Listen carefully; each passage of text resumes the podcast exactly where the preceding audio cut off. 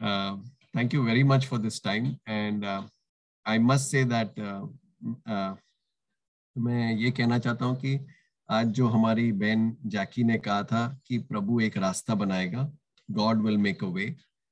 Uh, my sermon today, my sharing of the word today is on God will make a way. And he made the biggest way through the cross of Jesus Christ. And there is no other way except through that cross.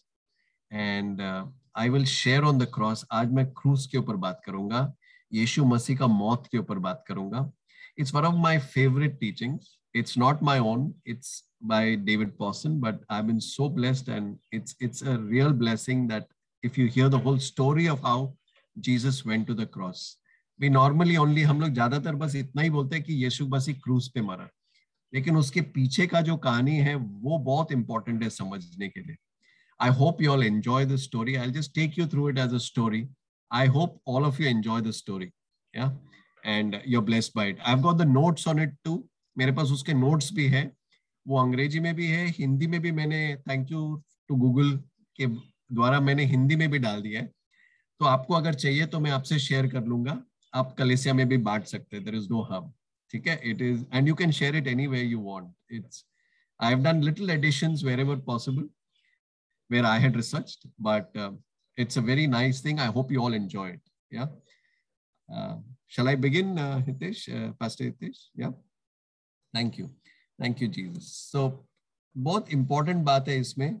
One minute. Huh? Before I go ahead, let me just show you my wife.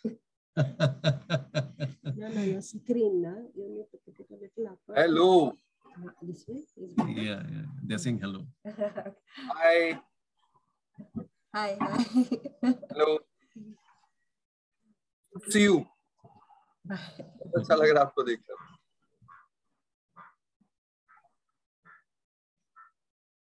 Without our wives, we can't do much. anyway, so अभी शुरुआत करते हैं। मैं Hindi English दोनों mix करके बात कर लूँगा। इट इज़ फाइन ना?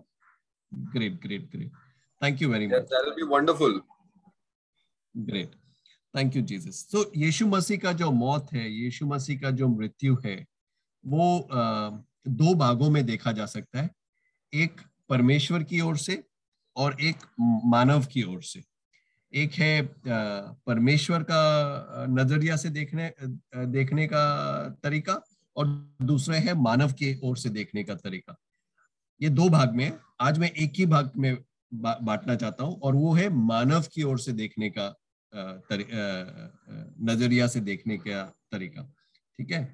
I will only look at the human side today of of that एक चीज़ आपको याद रखना पड़ेगा कि यीशु मसीह जब हमारे बीच में आया था तो वो उसका मिनिस्ट्री तीन साल का ही था।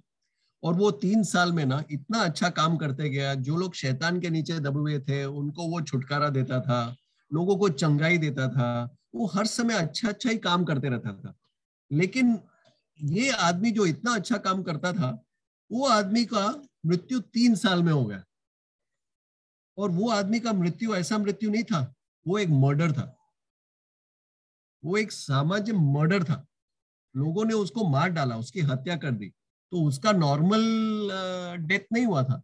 इट वॉज़ अ मर्डर उसका हत्या किया गया था।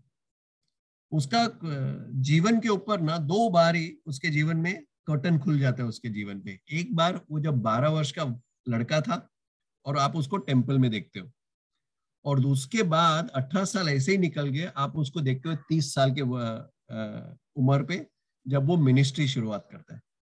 और वो इतना अच्छा काम करता है कि लोगों को फिर भी अच्छा नहीं लगता और उसको मार डालते हैं। और उसके लिए जो मौत लिखा गया था, उसके लिए जो मौत रखा गया था, वो सबसे ह्यूमिलिएटिंग मौत था। सबसे टॉर्चरस था और सबसे पेनफुल था। इतना दुखदायक मौत था इतना कष्ट मौत था। बहुत ही बहुत ही कष्ट वाला मौत था। अभी उसमें क्या किया जाता था ना? लोग हम लोग को जब वो क्रूज पे देखते ना, यीशु मसीह को, मैं कुछ कुछ चीज़ आपको बताना चाहता हूँ जो हम गलत समझते थे पहले। जब हमको दिखाया जाता था कि मौत वो खील को इसमें ठोका जाता था, लेकिन एक्चुअली वो इधर नहीं ठोका जाता था। आपके रिस्ट जो है ना उसके यहाँ बीच में एक गड्ढा रहता है। उसके अंदर खील ठोका जाता था। और वैसे ही आपके कलाई के अंदर खील ठोके जाते थे। तो यीशु मसीह के भी खील यहाँ पे ठोके गए थे और वो वहाँ पे, पे कलाई में भी वहीं पे ठोके गए थे। आज बहुत इंपॉर्टेंट है कि समझना कि क्रूस के ऊपर जो मरने वाला व्यक्ति है ना वो कितना टाइम में मरता है। क्रूस पे जो मरता है ना व्यक्ति वो इमिडिएटली नहीं मरता है। मिनिमम टाइम जो लगता है ना आदमी को क्रूज पे मरने के लिए वो लगता है दो दिन। मिनिमम दो दिन लगता है वो आदमी मरने के लिए। और जा, सबसे ज़्यादा जो हिस्ट्री में रिकॉर्ड किया गया है इतिहास में रिकॉर्ड किया गया है जो मरा है क्रूज के ऊपर सबसे ज़्यादा टाइम वो सात दिन था या नौ दिन आदमी टिक गया क्रॉस पे बिना मर के।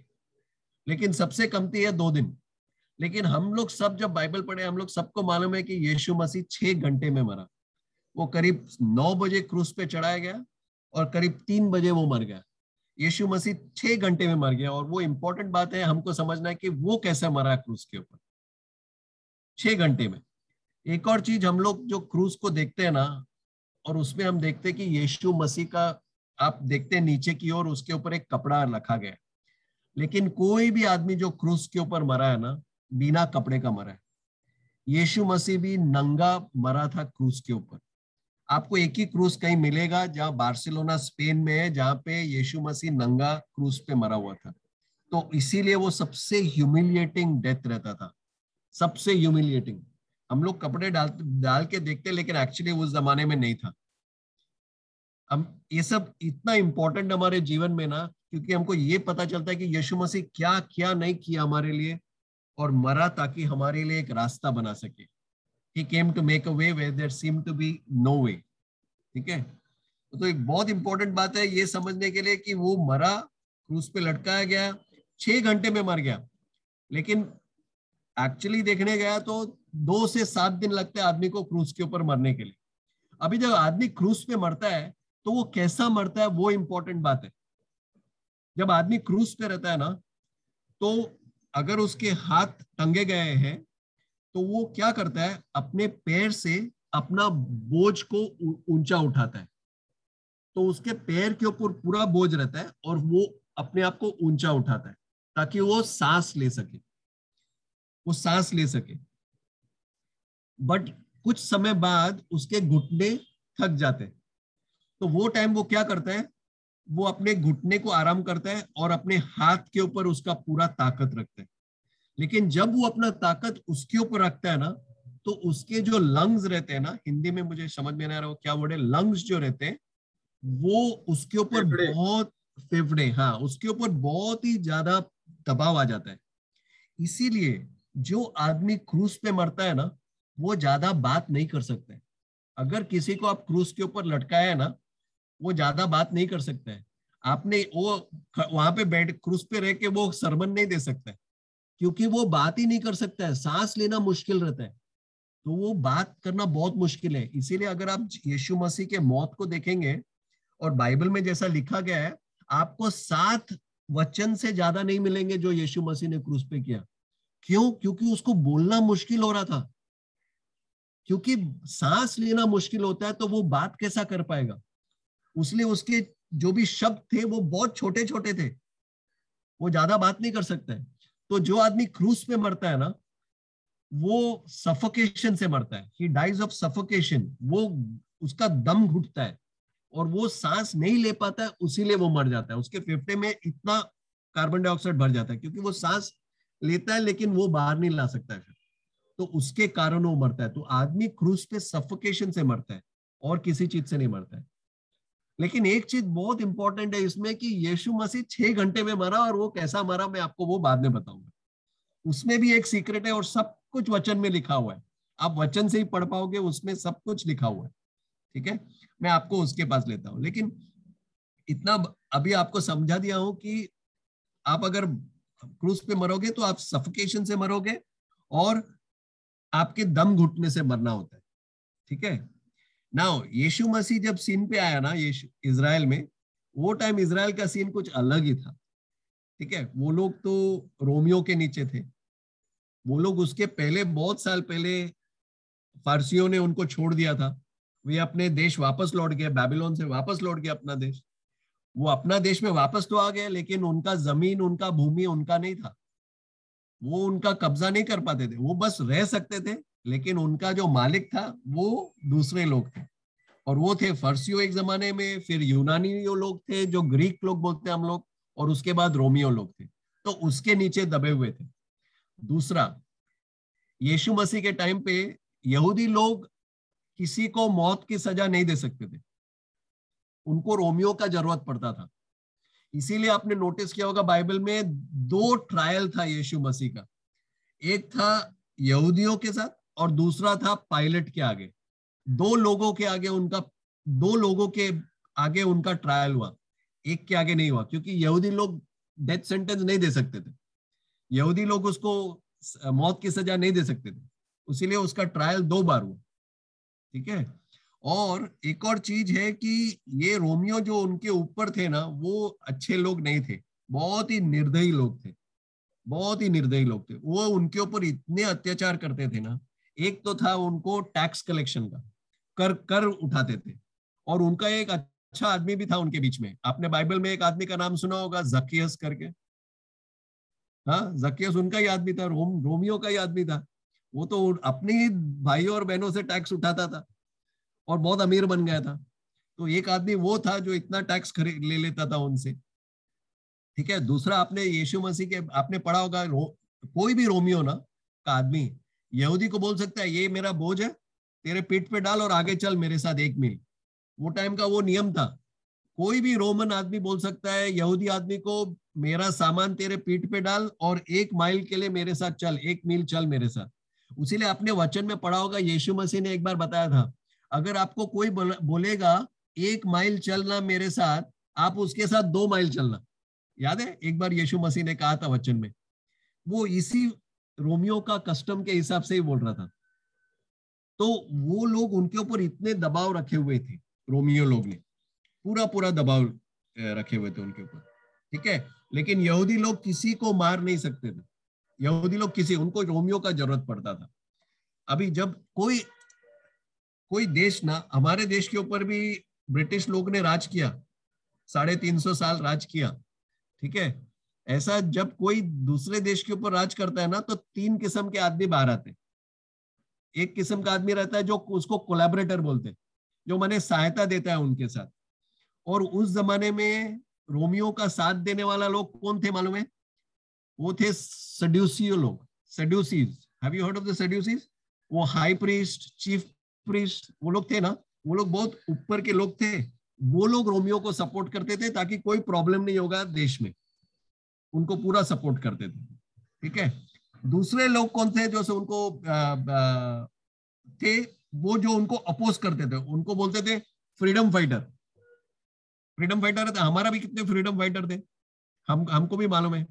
और वो फ्रीडम फाइटर लोग को उन लोग बोलते थे जीलट जीलट आपको सम, आपने देखा होगा यीशु मसीह का एक शिष्य था बारह में से एक था उसका नाम था साइमन द जीलट वो एक फ्रीडम फाइटर था। लेकिन वो यीशु के बातों में आ गया और वो यीशु का भक्त बन गया। तो वो छोड़ दिया फ्रीडम फाइटर, लेकिन यीशु मसीह का भक्त बन गया। और एक तीसरे लोग थे वहाँ पे, और वे थे, ये जो टीचर्स ऑफ़ द लॉ थे, फरीसियो लोग थे, एक रिलीजियस ग्रुप थे। और उनका क्या था मालूम है? उनका था कि हमारा सब प्रॉब्लम जो हो रहा है ना, वो इसलिए हो रहा है क्योंकि हम लोग परमेश्वर का वचन नहीं मान रहे। तो बोलते हम लोग वचन नहीं मान रहे, उसीलिए हमारा देश में इतना प्रॉब्लम है। तो वो लोग का, और वो लोग ना इतना स्ट्रिक्ट एक एक चीज़ बनाया फरीसियों लोग ने कि उसको संभालना एकदम मुश्किल हो जाता था। जैसे कि साबत के दिन पे। अभी आपको ये साबत के दिन में मालूम होना चाहिए और मैं इसराइल में गया तो मुझे वो भी मालूम है कि क्या, कैसा होता है उधर। वो इतना इतना मुश्किल बनाया ना कि आप तो साबत में काम नहीं कर सकते हो। ऐसा लिखा हुआ है बाइबल में। है कि नहीं? लेकिन आदमी अगर, वो लोग बोलते थे, अगर आप एक लकड़ी लेके ज़मीन पे ऊपर लकीर बना रहे हो तो वो भी आप काम कर रहे हो। आज के दिन पे अभी अगर आप इसराइल में जाओगे ना, सैबत के दिन में, अगर आप होटल में घुसो तो अगर आपको दसवा माला जाना पड़े, आप बटन नहीं छू सकते हो।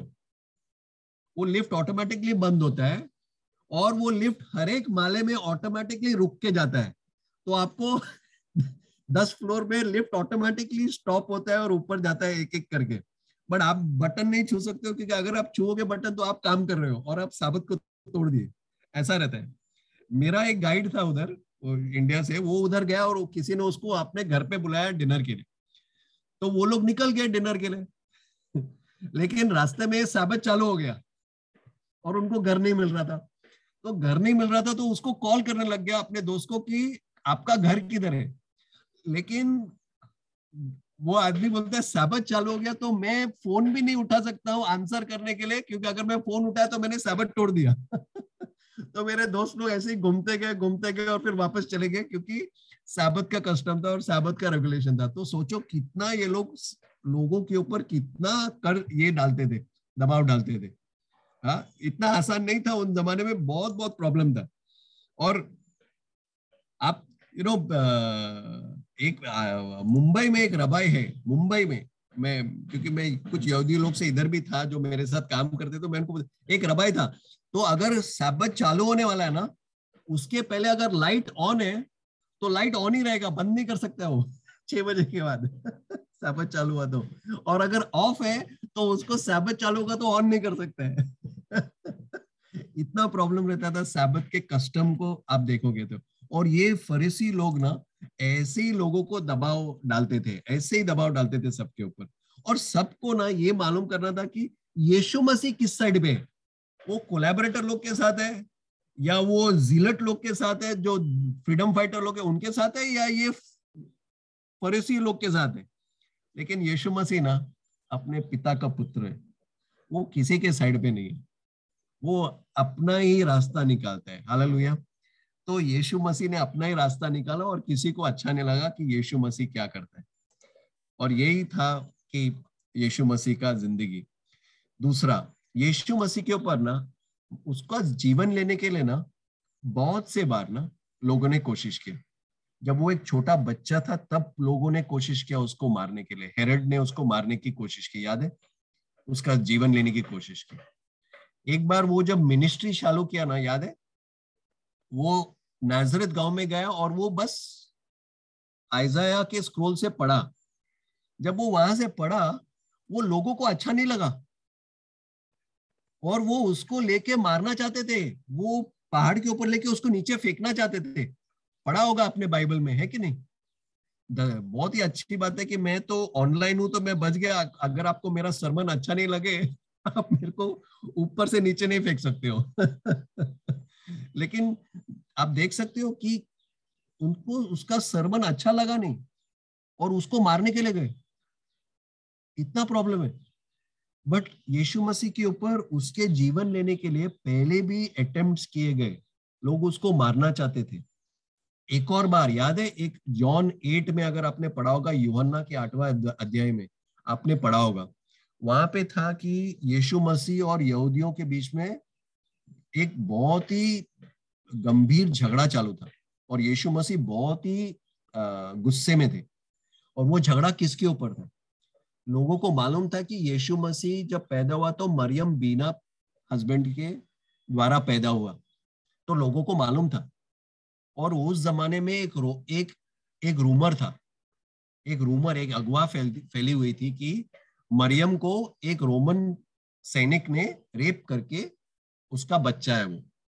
और वो आदमी का नाम भी लिखा है रिकॉर्ड्स में कहीं पे बाइबल में नहीं है, बाहर से मैंने जब रिसर्च किया, उसका नाम था बेन पैंथर उसके नाम से बोलते थे कि यीशु उसका बच्चा है। ठीक है? तो ये वाला चालू था झगड़ा, और वो लोग, यहूदी लोग ना यीशु को चिढ़ा रहे थे कि तेरा पिताजी कौन है, तेरा पिताजी कौन है? और यीशु मसीह क्या बोल रहा था मालूम है उनको? मुझे तो मेरा पिताजी मालूम है, मेरा पिताजी स्वर्गीय पिता है।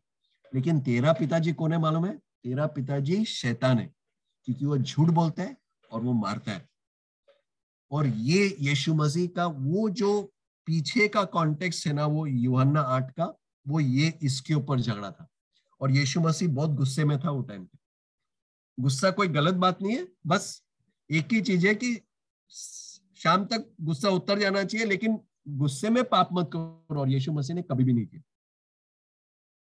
लेकिन ये झगड़ा था और ये सब चीज़ चालू था। और जब यीशु मसीह ने कहा ना कि इब्राहिम के पहले मैं था I am before Ibrahim was I am तो लोगों ने पत्थर उठाया उसको मारने के लिए। तो यीशु मसीह के ऊपर ना बहुत से ऐसे चीज़ हुए जिसके कारण लोग उसको मारना चाहते थे। ठीक है? लेकिन मार नहीं पाए क्योंकि उसका समय नहीं आया था।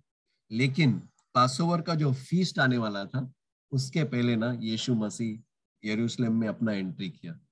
एक गधे के ऊपर बैठ के वो अंदर आया और सभी लोगों ने होसाना होसाना चिल्लाया। होसाना का मतलब है, हमें बचाओ हमें बचाओ। उसका मतलब ये है, हमें बचाओ, परमेश्वर हमें बचाओ। और सभी लोग ने सोचा कि ये आके हमें बचाएगा। लेकिन यीशु मसीह जब यरूशलेम के अंदर आया ना, लोगों ने ये नहीं देखा कि वो किसके ऊपर आ रहा है।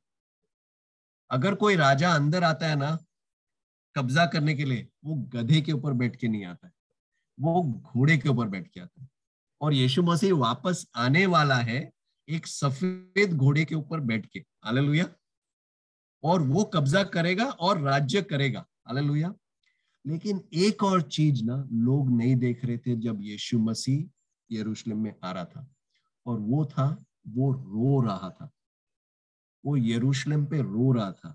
वो यहूदियों के लिए रो रहा था। वो आपके लिए और मेरे लिए रो रहा था। क्योंकि हम लोग ना, पापी थे और हम उसको पहचान नहीं पा रहे थे। और वो उसके लिए रो रहा था। और लोगों ने ये पहचान में ही नहीं आया उनके ऊपर। वो लोग सब बस, लोग जो कह रहे थे, वो वही कर रहे थे। और जब यीशु मसीह अंदर आया ना यरूशलेम में, उसने एक ऐसा आश्चर्यचकित काम किया कि लोगों को समझ में ही नहीं आया और वो, उनका पूरा, सब कुछ चेंज हो गया। यीशु मसीह को राइट मारने के बदले ना, यीशु मसीह लेफ़्ट गया। राइट पे क्या था मालूम है? रोमियो का वो फोर्ट था। रोमियो का वो किला था, जिसका नाम था फोर्ट एंटोनियो वो अभी तक है। और सभी लोग सोच रहे थे, यीशु मसीह उधर जाएगा, रोमियो को बाहर फेंक देगा और कब्जा करेगा और राज करेगा। सभी लोग वो सोच रहे थे। लेकिन यीशु लेफ़्ट मारा और लेफ़्ट क्या था मालूम है? परमेश्वर का मंदिर था उधर द टेंपल इन जेरूसलेम और यीशु मसीह क्या किया अंदर जाके? यीशु मसीह अंदर जाके वो कोड़े लिए और अपने ही आदमी लोग को उधर से उठा के वो वो जो कर ले रहे थे, उधर सैक्रिफाइस के लिए बिक्री कर रहे सबको भगाया वहाँ से वहाँ से। और लोगों ने देखा कि यही आदमी, हमारा आदमी, हमारे आदमियों के ऊपर हाथ उठा रहे और बाहर फेंक रहे तो कुछ दिनों के बाद यही लोग ने कहा, इसको क्रूस पे लटका डालो। कोई आश्चर्य की बात नहीं है, क्योंकि वे सोचे सब लोग सोच रहे ये जाके राज करेगा। रोमियो को लेकिन यीशु मसीह को राज करने का नहीं था। यीशु मसीह को पहले हमारा ज़िंदगी बचाने के लिए आया था। और उसी लिए वो अपना पिताजी का घर को एकदम साफ़ करना चाहता था। लेकिन किसी भी आदमी को वो समझ में ही नहीं आया। समझ में ही नहीं आया। और यीशु ने ये किया, लेकिन किसी को समझा नहीं। और यीशु ने कहा ना, मेरे पिता के घर के लिए जोश ने ये, वो वो जोश ने मुझे पूरा भस्म कर लिया। यीशु मसीह ने कहा zeal for your father's for my father's house has consumed me ऐसा यीशु मसीह ने कहा। उसको बस अपने पिताजी को क्या चाहिए ना, उनको वही चाहिए था। एक और चीज़ था। अभी चीफ प्रीस्ट हाई प्रीस्ट सब लोग उसको मारना चाहते थे। लेकिन मारेंगे कैसा? क्योंकि यीशु मसीह सवेरे आता था यरूशलेम में, लेकिन रात को वो कहा जाता था ना? किसी को मालूम नहीं था। वो जाता था यरूशलेम के बाहर। तो किसी को मालूम नहीं कि ये जाता कहाँ था। लेकिन जूडस इसकरियट ना, उसका जो एक डिसाइपल था, उन्होंने यीशु मसीह के साथ विश्वासघात कर लिया।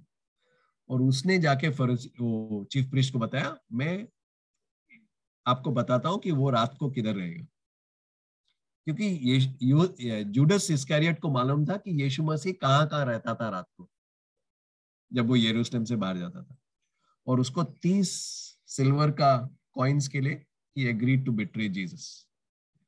30 silver coins was what was paid for a slave in those days. Uh, I don't know what's the uh, translation for a slave, Hitesh. Uh, uh, A, uh, उसको गुलाम. चेले गुलाम को एक गुलाम के लिए तीस सिल्वर इज़ तीस चांदी के सिक्के चांदी तीस चांदी के सिक्के के लिए एक गुलाम को आप खरीदते थे तो Jesus was traded for thirty silver coins Yeshu Masih का मृत्यु तीस चांदी के सिक्के के लिए हुआ था। सॉरी हाँ for my Hindi is not as good and then they got Judas. Judas was agreed to betray him. And uh, after Jesus had the meal that day night, वो रात को यीशु मसीह ना ज़्यादा दूर नहीं गया यरूशलेम से ज़्यादा दूर नहीं गया वो माउंट ऑफ़ ऑलिव्स गया जो जरा ही पास में है। ठीक है? जरा पास में, मेरे को प्रभु के दया से हम लोग एज अ परिवार हम लोग गए थे वहाँ पे। वो कौन सा पेड़ के नीचे भी कुछ लोग बोलते हैं, यीशु मसीह ने लास्ट प्रार्थना जो की थी, वो भी देखने को मिला। आज के दिन पे तो जो भी पेड़ वेड़ बोलते थे उसके ऊपर एक टेंपल बना देंगे, काफ़ी कुछ कर लेंगे। यीशु मसीह को सब में इंटरेस्ट नहीं है। हम हमारे घर से भी प्रार्थना करेंगे तो सबसे इम्पोर्टेंट बात वही है। हालेलुया तो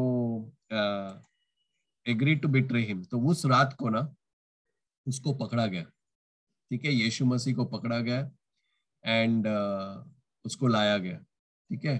अभी यीशु मसीह का uh, यहूदी के कानून के हिसाब से बाय द लॉ हमने बाइबल में पढ़ा होगा। आप एक्सिडस लेविटिकस नंबर्स ड्यूट्रोनॉमी जब पढ़ेंगे ना आपको ये दिखाएगा कि कुछ पंद्रह कारण है जिसके कारण आपको मौत की सजा दी सक दिए जा सकते यहूदी लोग। दे जा दे सकते हैं। लेकिन आप वो ये सब नहीं कर सकते थे अभी। और वो था fornication adultery homosexuality idolatry witchcraft उसमें ये भी एक था डिसोबीडियंस टू पेरेंट्स हमको आपको मालूम है कि नहीं? लेकिन आप पेरेंट्स के विरोध जाएँगे ना तो आपको मार डाला सकता जा, जा सकता था यहूदी के, के इसके ऊपर। आज के दिन पे बच गए हम लोग सब नहीं तो हम लोग सब बहुत जल्दी मर जाते थे। बट ये था उस जमाने में। और उन्होंने ना कितने विटनेस को लेके आए।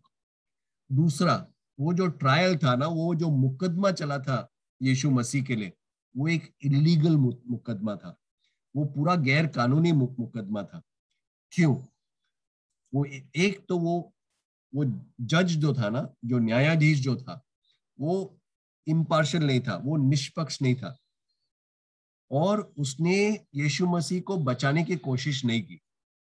इसीलिए वो एक था जो ये नहीं था, सही नहीं था। दूसरा, ये जो था ना, वो रात को ट्रायल हुआ था। और यहूदी के कानून के हिसाब से वो जो मुकदमा चलना चाहिए था ना, वो रात को नहीं चल सकता था। नाइट को कोई भी ट्रायल नहीं होता। आपको रुकना पड़ता है ताकि दिन आएगा। तीसरी बात यहूदी के कानून के हिसाब से, जो भी न्याय होगा, जो फाइनल डिसीज़न होगा वो दिन में दिया जा सकता है, रात को नहीं। और इन्होंने यीशु मसीह का जो निर्णय ले लिया था, वो रात को ही दे दिया था। और और एक चीज़, वो लोग, आदमी लोग ढूंढ रहे थे जो यीशु मसीह के खिलाफ गवाही देते जाए। वो लोग रुक नहीं रहे थे, जो भी आएगा, कुछ भी बोलेगा, वो लोग सुन रहे थे।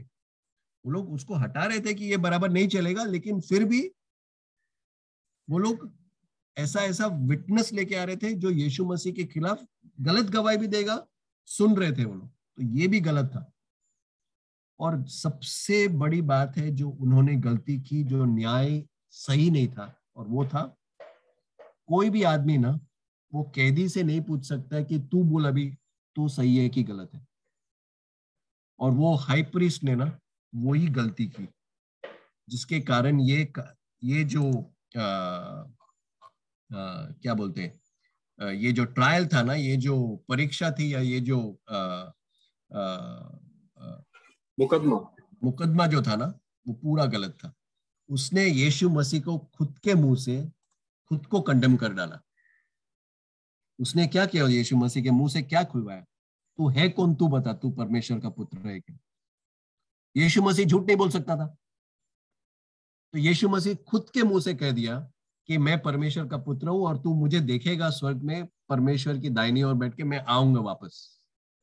उसने अपने ही यीशु मसीह के मुँह से उसका ही मौत सुनवा डाला, जो वो कब, कोई कर नहीं सकता है। अगर वो निष्पक्ष है तो वो कर नहीं सकता है, लेकिन वो हाई प्रिस्ट ने वही गलती कर दी और इससे पता चलता है ये ट्रायल, ये मुकदमा निष्पक्ष नहीं था, ये यीशु मसीह के खिलाफ ही था। स्टार्टिंग से एंड तक वो यीशु के खिलाफ ही था। लेकिन इसके कारण उन्होंने कहा कि इसको तो मार सकते और यहूदी लोग ने बोला, इसको मार डालो, क्योंकि ये अपने आप को कहता है कि ये परमेश्वर है। बराबर है? लेकिन अगले दिन सवेरे जब इन्होंने इसे पायलट के आगे लेके गया, तब तो सब कुछ चेंज हो गया। और वो मैं बताता हूँ आपको क्या चेंज हो गया। लेकिन उस रात को जो मुकदमा चला ना वहाँ पे इसराइल के सत्तर एल्डर लोग बैठ, रहना चाहते थे। उसमें से अड़सठ लोग ने हाँ कहा मारने के लिए, लेकिन दो ही लोग थे जो ना कहा। और उन दो लोग में से एक था यूसुफ अरिमातिया का, जो यीशु मसीह को बाद में कब्र में डाला, याद है? और दूसरा था निकोडेमस, वो भी यीशु को बाद में कब्र में डाला। ये दो लोग एग्री नहीं किए थे।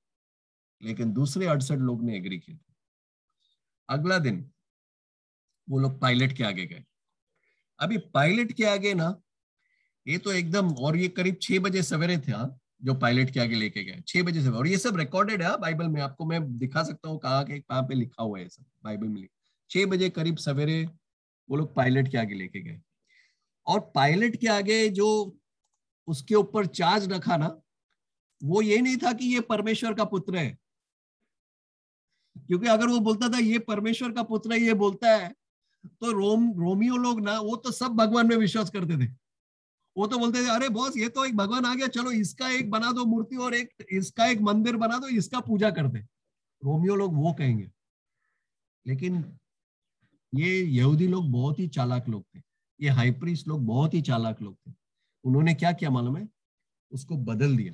जो चार्ज था ना यीशु मसीह के विरुद्ध पायलट के आगे उन्होंने परमेश्वर का पुत्र निकाल के वहाँ पे बोला, ये आदमी कहता है कि ये राजा है। और राजा के हिसाब से ना, सीजर ही राजा था वहाँ पे। रोमियो का राजा था सीजर केजर बोलते उसको। वही था। तो कोई और राजा नहीं बन सकता अगर कोई कहता है कि वो राजा है ना तो वो आदमी को मार डाला जा सकता है। और फरिस, ये फरीसी लोग, ये चीफ प्रिस्ट लोग, सब लोग ना, ये वाला वचन ये वाला लेके, आरोप लेके पायलट के आगे गए। अभी पायलट के बारे आपको समझना बहुत इंपॉर्टेंट बात है। पायलट ना, एक चेला था, एक गुलाम था। वो पैदाइश गुलाम हुआ। लेकिन उसने मेहनत करके ना, अपनी स्वतंत्रता हासिल कर ली। और वो कुछ टाइम के बाद ना गवर्नर भी बन गया। और वो यरूशलेम का गवर्नर बन गया। लेकिन वो बहुत कमीना आदमी था। वो ना, आप लोग ना बस, हम लोग जब भी देखते तो बस तीन क्रूस ही देखते हैं। बराबर है, तीन क्रूस। एक है यीशु मसीह का और दूसरे आजू बाजू में दो क्रूस। लेकिन ये क्रूस पे मरने के पहले ना, पायलट ने तीन हज़ार लोगों को क्रूस पे ठोक डाला। तीन हज़ार लोग को। वो तो उनको मुकदमे में बैठने भी नहीं देता था। सीधा अरे गलत है, उठा के क्रूस पर ठोक डालो उसको। ऐसा होता था। सॉरी हाँ मेरा हिंदी जरा इतना शुद्ध नहीं है। बट उनको मार डालता था। और ये बहुत आश्चर्यचकित की बात है कि हम लोग को बस तीस, तीन क्रूस याद आता है। लेकिन एक्चुअली इसके पहले तीन हज़ार क्रूज थे। जिसपे और उसके बाद भी कितने क्रूज थे? क्रूज थे। एक बार उसने क्या हुआ मालूम है? और बाइबल में भी लिखा है। यरूशलेम के लोग ना पायलट से खुश नहीं थे क्यों मालूम है? उसने वो जो टेंपल था ना उसके अंदर से पैसा लिया और उसने बाहर का एक जगह से पानी अंदर लेके आ गया जेरूसलम से। लेकिन वो करने के लिए उसने वो टेंपल का पैसा लिया करने के लिए। और लोग ना राइटिंग को क्या बोलते हैं हिंदी में? आ, आ, आ, ये उसके विरोध खड़े हो गए। सॉरी राइट दंगल। हाँ दंगा फसाद करने लगे उधर। उसके पैलेस के आगे आ गए और वो मोर्चा खड़ा कर दिया। पायलट ने किया क्या मालूम है? उसने अपने गार्ड्स को नॉर्मल आदमी के कपड़े में भेजा सबके बीच में। सबको गार्ड्स को उसने एक बड़ा तगड़ा लकड़ी दिया, जिसको इंग्लिश में क्लब्स कहते वो लोग वो तगड़ा सा लकड़ी छुपाए अपने कपड़े में, सब भीड़ में घुस गए।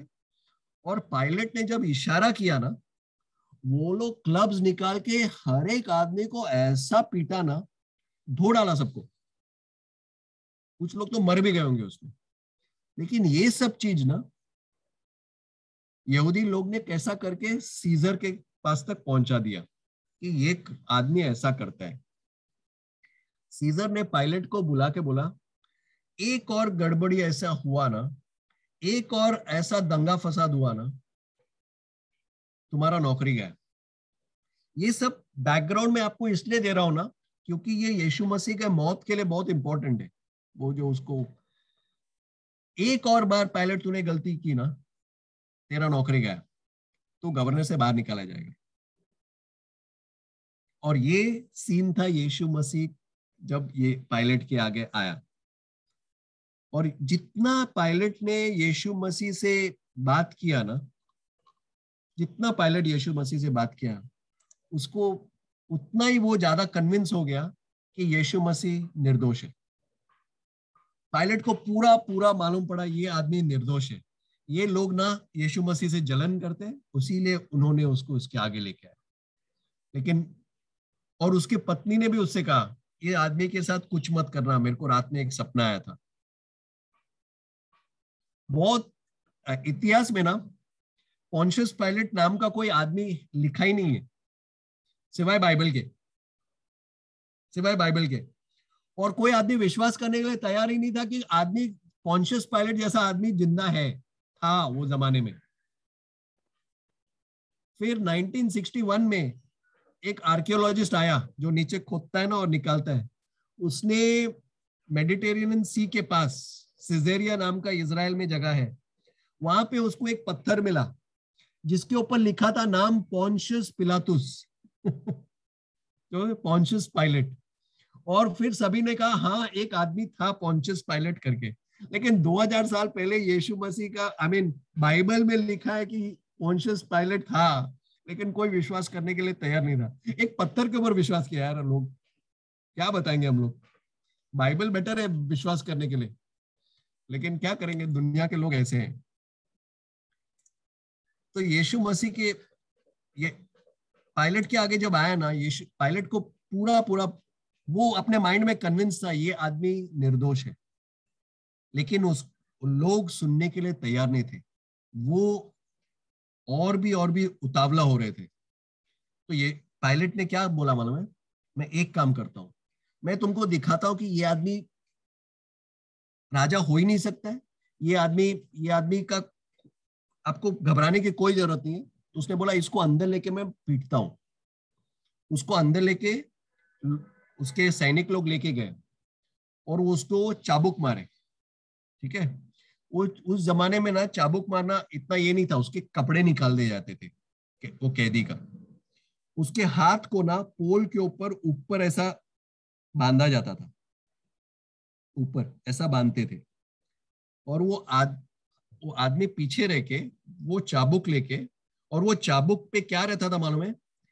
आ, ये जो आ, एनिमल्स रहता है ना भेड़ बकरी उनका जो आ, आ, ये बोन्स को क्या बोलते हैं? हड्डी हड्डी टूटा हुआ हड्डी रहता है ना वो टूटा हुआ हड्डी उस पर अटकाते थे। फिर वो कुछ मेटल के चीज़ लगाते थे। मेटल मैंने आपका ये जो क्या बोलते हैं? आयन उसको क्या बोलते हैं? सम व्हाट यू से लोहा। लोहे का लोहे का कुछ कुछ चीज़ उसमें तो जब वो मारते थे ना तो उसमें से चमड़ा चमड़ी तो खींच जाती थी लेकिन उसमें से कुछ कुछ आपका मांस भी निकल जाता था। तो यीशु मसीह को 40 से एक कम कोड़े मारे गए। उसमें ना कितना खून बहाया हो, निकला होगा ना उसके शरीर से। पूरा ज़मीन पे खून ही खून रहा है। वो थर्टी नाइन उनचालीस कोड़े कोड़े खाने के बाद ना वो आदमी उसका रस्सी निकाल देते थे। यीशु मसीह अपना ही खून में नीचे गिर गया होगा। अपना ही खून में नीचे गिर गया होगा। और उसके बाद वो छोड़ो उसके बाद उसके ऊपर ना वो पर्पल वाला रोब रहता ना वो डाला। और उसके बाद उसके ऊपर वो आ, ये कांटे का मुकुट। हाँ कांटे का मुकुट डाला और दबाया अंदर। मैंने ऐसा ही मुकुट नहीं डाला उसको दबाया उसके अंदर। तो कितना खून निकला होगा यीशु मसीह के शरीर से। कितना खून निकला होगा। कितना खून निकला होगा। और एक चीज़ याद रखो, आपने और हमने भी देखा है, आपने भी, आपके अगर कभी कुछ कट गया बाय चांस और आपने खून निकला, जरा देर के बाद क्या हो जाता है वो खून को? वो क्लॉट होने लग जाता है। वो खून जम जम जाता है है कि नहीं? यीशु मसीह का भी खून उसके पीठ के पीछे जमने लग गया जब खून जमता है, तब जो भी चीज़ उसके साथ रहता है, वो भी उसके साथ अटक जाता है।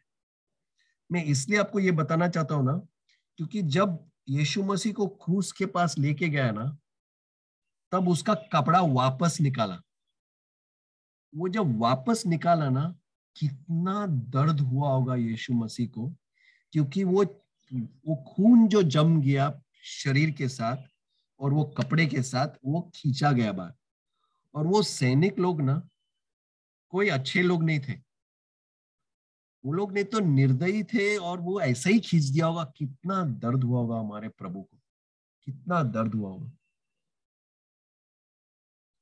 और यीशु मसीह का तो हालत ही इतना खराब थी, जब वापस पायलट ने उसके आगे लेके आया, सभी लोग के आगे। बोला, ये आदमी राजा कैसे बन सकता है? इसको क्यों मारना चाहते लेकिन भीड़ इतना उतावला हो गया ना, कि उनको उसका ही था फिर भी कॉन्शियस पायलट ने एक और कोशिश की। उसने कहा, मेरे पास एक और कैदी है। उसका नाम है बराबस। बराबस का अर्थ मालूम है कि नहीं आपको? मुझे मालूम नहीं है। बराबस का अर्थ है सन ऑफ़ द फादर पिता का पुत्र। पायलट के आगे उस दिन दो लोग थे जो पिता के पुत्र थे। एक था स्वर्गीय पिता का पुत्र और एक था जो हो सकता है फ्रीडम फाइटर था, लेकिन वो एक, वो वो लोगों को मारा था मर्डरर था और उसका नाम था बराबस। लेकिन लोगों ने बोला, हमको बराबस चाहिए। यीशु मसीह को मार डाला। और इस वक्त ना कॉन्शियस पायलट को मालूम था कि यीशु निर्दोष था। उसको मालूम था कि ये आदमी ने कुछ नहीं किया है मौत के कारण। लेकिन उसने अपना याद है, अगर भीड़ उभरने लग गई और एक राइट हो गया तो क्या हो जाएगा? उसका नौकरी चले जाएगा। अपना नौकरी बचाने के लिए उसने एक निर्दोष आदमी को क्रूस पे टंगा दी और उसने कहा इसको मार डालो? जाओ। और यीशु मसीह को क्रूस पे टंगाने का ऑर्डर दे दिया उसने। अभी जब यीशु मसीह क्रूस पे गया ना ले जाया गया it is not a simple thing ठीक है?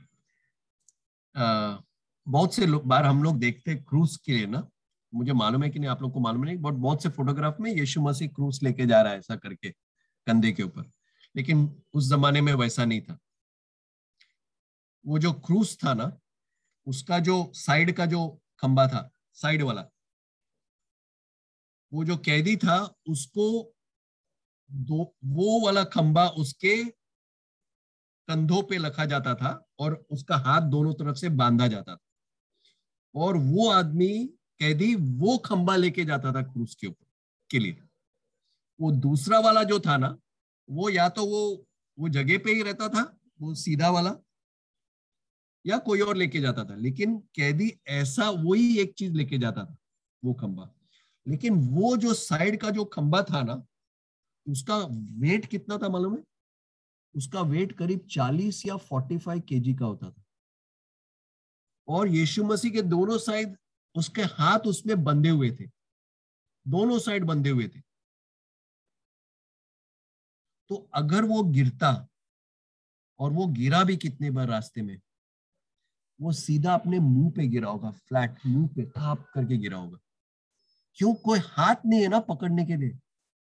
कैसा रोकेगा वो? तो आप सोचो उसके, उसको कितना शौक लगा होगा जब गिरा। हम जब गिरते हैं तो कितना शौक लगता है हमको। लेकिन यीशु मसीह को कितना शौक लगा होगा। इतना मुश्किलों से उसको गुजरना पड़ा वो खंबा आगे लेके जाने के लिए, लेकिन वो नहीं ले पाया उसीलिए।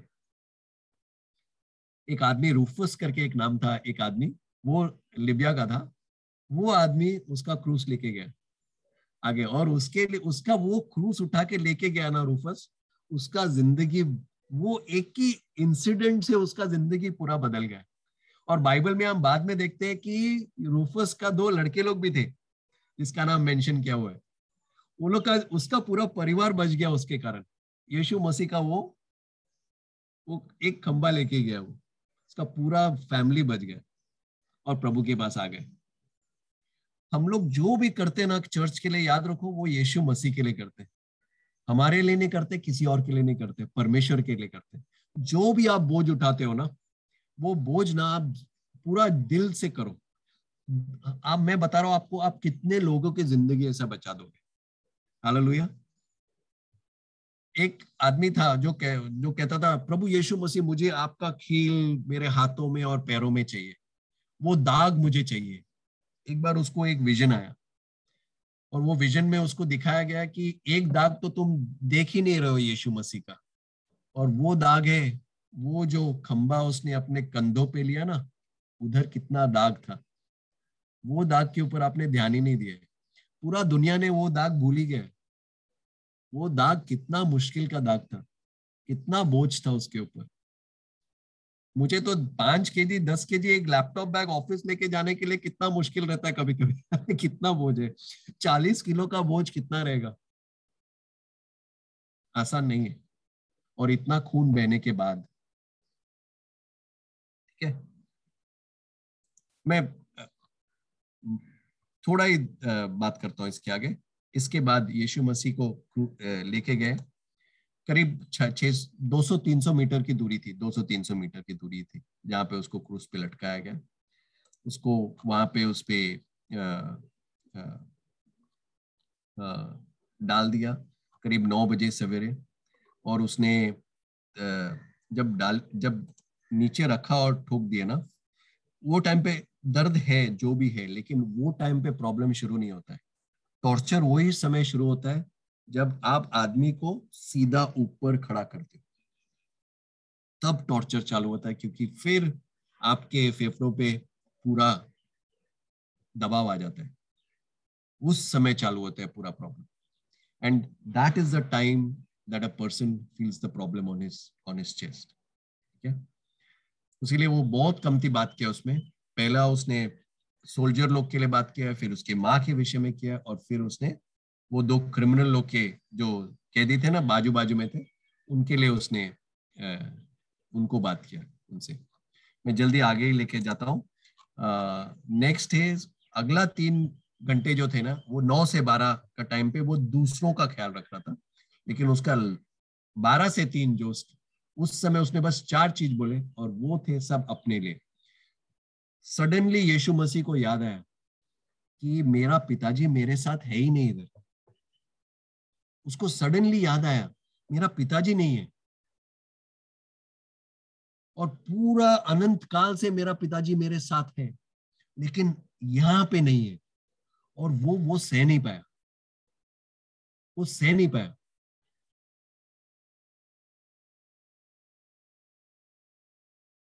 कुछ देर बाद उसने फिर कहा कि ये खत्म हो चुका है।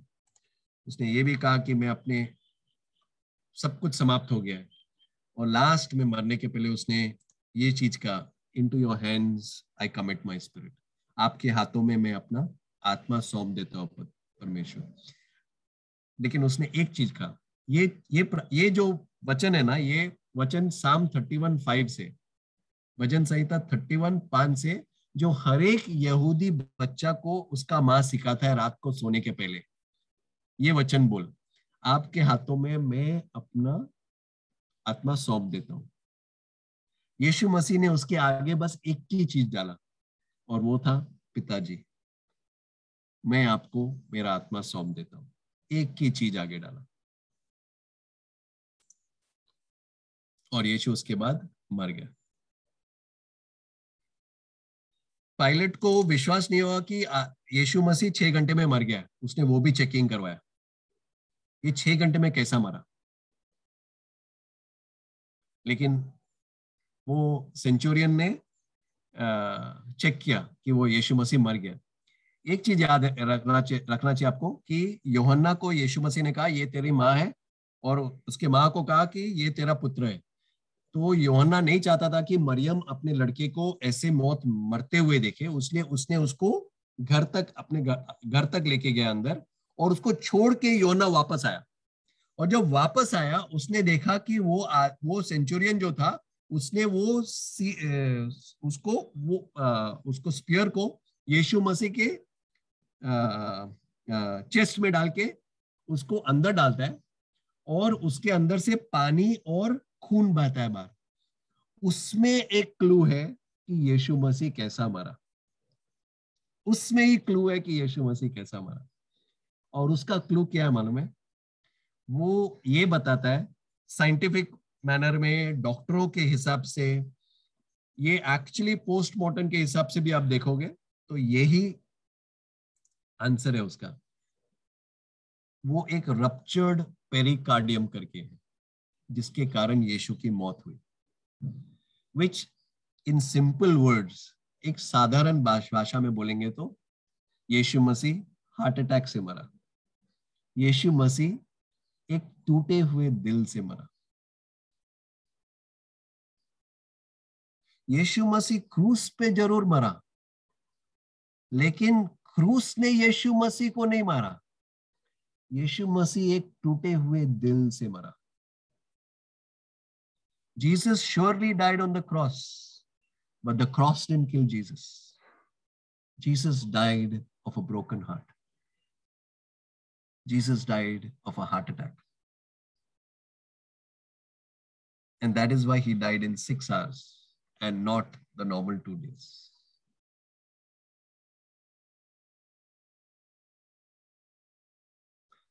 दो हजार साल पहले यीशु मसीह के आने के पहले ना एक और आदमी था उसका नाम इब्राहिम था। उसने अपना पुत्र को, जो करीब सत्रह साल का था या करीब, उसको डाला ताकि वो उसका जीवन कुर्बान कर सके। और उसने वो चाकू लिया ताकि वो उसका, उसको मार सके। उस वक्त परमेश्वर ने उसका हाथ रोका और आइजक नहीं मरा। लेकिन यीशु मसीह जब मरा परमेश्वर ने अपना हाथ वापस नहीं रोका और यीशु आपके लिए और मेरे लिए पूरे दुनिया के लिए मर गए He just died for us. God didn't stop. He didn't hold his hand back. He just died for our sins. He made a way where there seems to be no way. प्रभु यीशु मसीह का मौत ना सबसे unique है सबसे अलग है।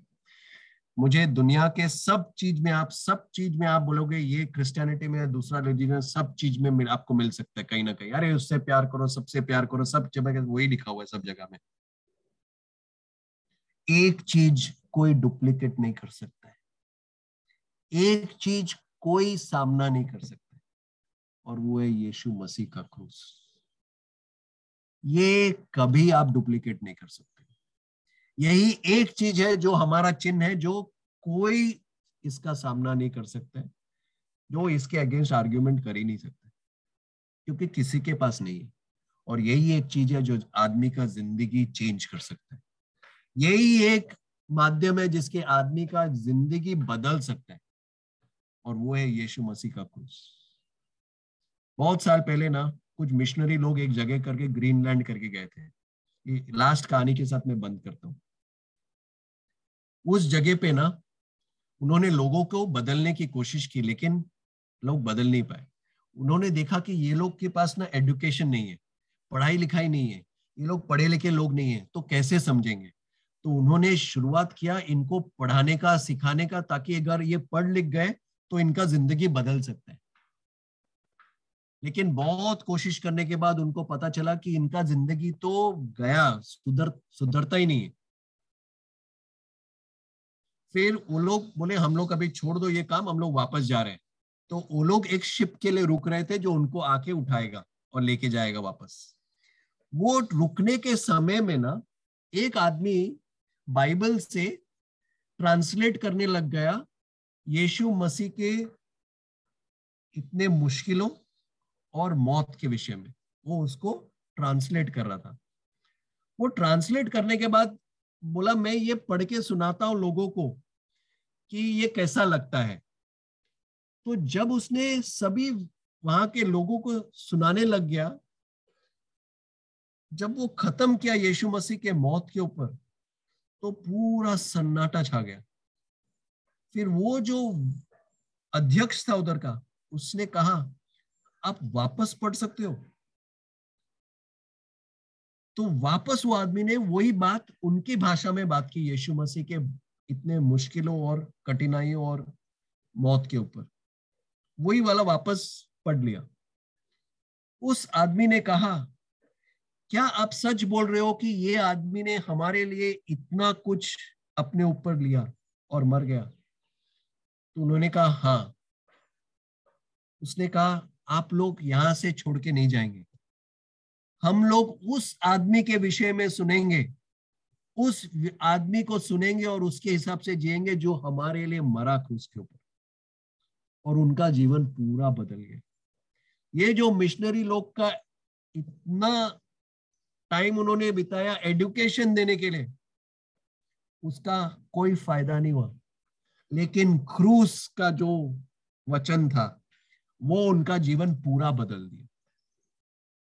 यीशु मसीह का क्रूस आदमी के जीवन को पूरा बदल सकता है ऐसा रास्ता निकाल सकता है जो कोई रोक नहीं सकता he will make a way where there seems to be no way and he has made a way by shedding his blood on the cross and by rising on the third day praise god for this i hope you all liked it i hope you can share it and you're blessed with it thank you very much god bless you God bless.